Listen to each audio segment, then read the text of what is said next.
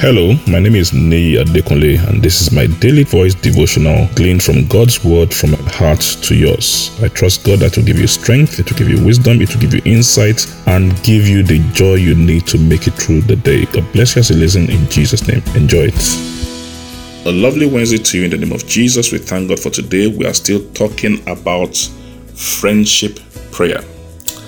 And in my prayer meditation, I've come to find out that Friendship prayer is actually the highest form and the most effective kind of prayer.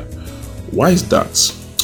When you spend time with God, just fellowshipping with Him, knowing Him better, uh, becoming one with Him, you understand His mind and you ultimately are equipped to un- understand all the other types of prayer, whether it's a prayer of supplication and petition and intercession and binding and losing and all that, you get to understand that why in that fellowship, God begins to discuss with you, you begin to understand His mind, and you become effective. You are able to pray the will of God.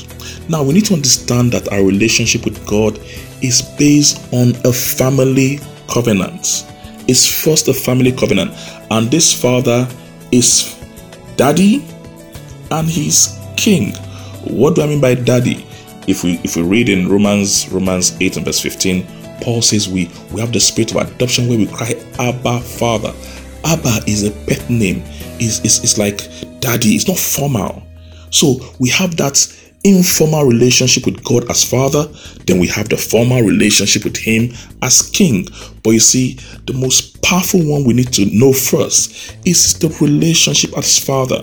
And that's where this friendship prayer comes. You are talking with your Father who is also your friend. Now let's read in John chapter 15 and verse 15, the Gospel of John chapter 15, verse 15 in the New International Version. This is what Jesus says I no longer call you servants because a servant does not know what's the master's business. Instead, I've called you friends. For everything I've learned from my Father, I've made known to you. Powerful. That's the power of friendship relationship. You know the master's heart, you know the master's mind, you know the straight secret, you can relate as one. And I know that even in family relationship, children can become friends with their parents. You talk to your parents like friends. Uh, growing up, we had the privilege of having such a father. My father was such a loving father, even though he was a military officer and all that. We could relate with him as daddy. We could just sit down and talk we could laugh, gist, and joke together. And believe me, God is like that, even better. Yes, He's the King of all the earth, He's the great and mighty one, He's a consuming fire. He hates sin, but He is a loving Father, and the greatest thing He wants to do is just to sit down and spend time with you. He knows your name.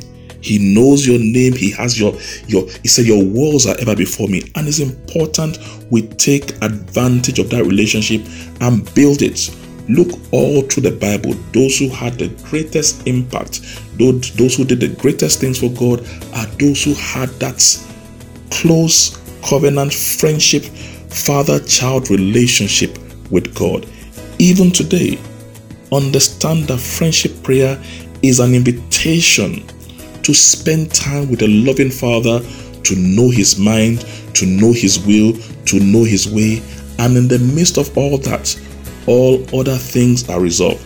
Jesus put it this way the Gospel of Matthew, chapter 6, verse 33, he says, Seek first the kingdom of God and his righteousness, and every other thing shall be added unto you. The kingdom of God is the kingdom of your Father. Seek the Father first, not anything, just spend time with him and every other thing. How to say this, how to do that. Every other thing will be added to you. I trust God that as you focus on friendship prayer, your prayer life will be revolutionized to a higher level in Jesus' name. God bless you. Enjoy your day. I'm sure the word you heard today has been a blessing to you. The way we maximize God's word, the effect of God's word in our life is by putting it into practice and by sharing it with others. Please ensure you put this into practice and please share it with others. And I trust God that the full benefit of the word will be seen in your life in Jesus' name. Thank you very much and have a wonderful day.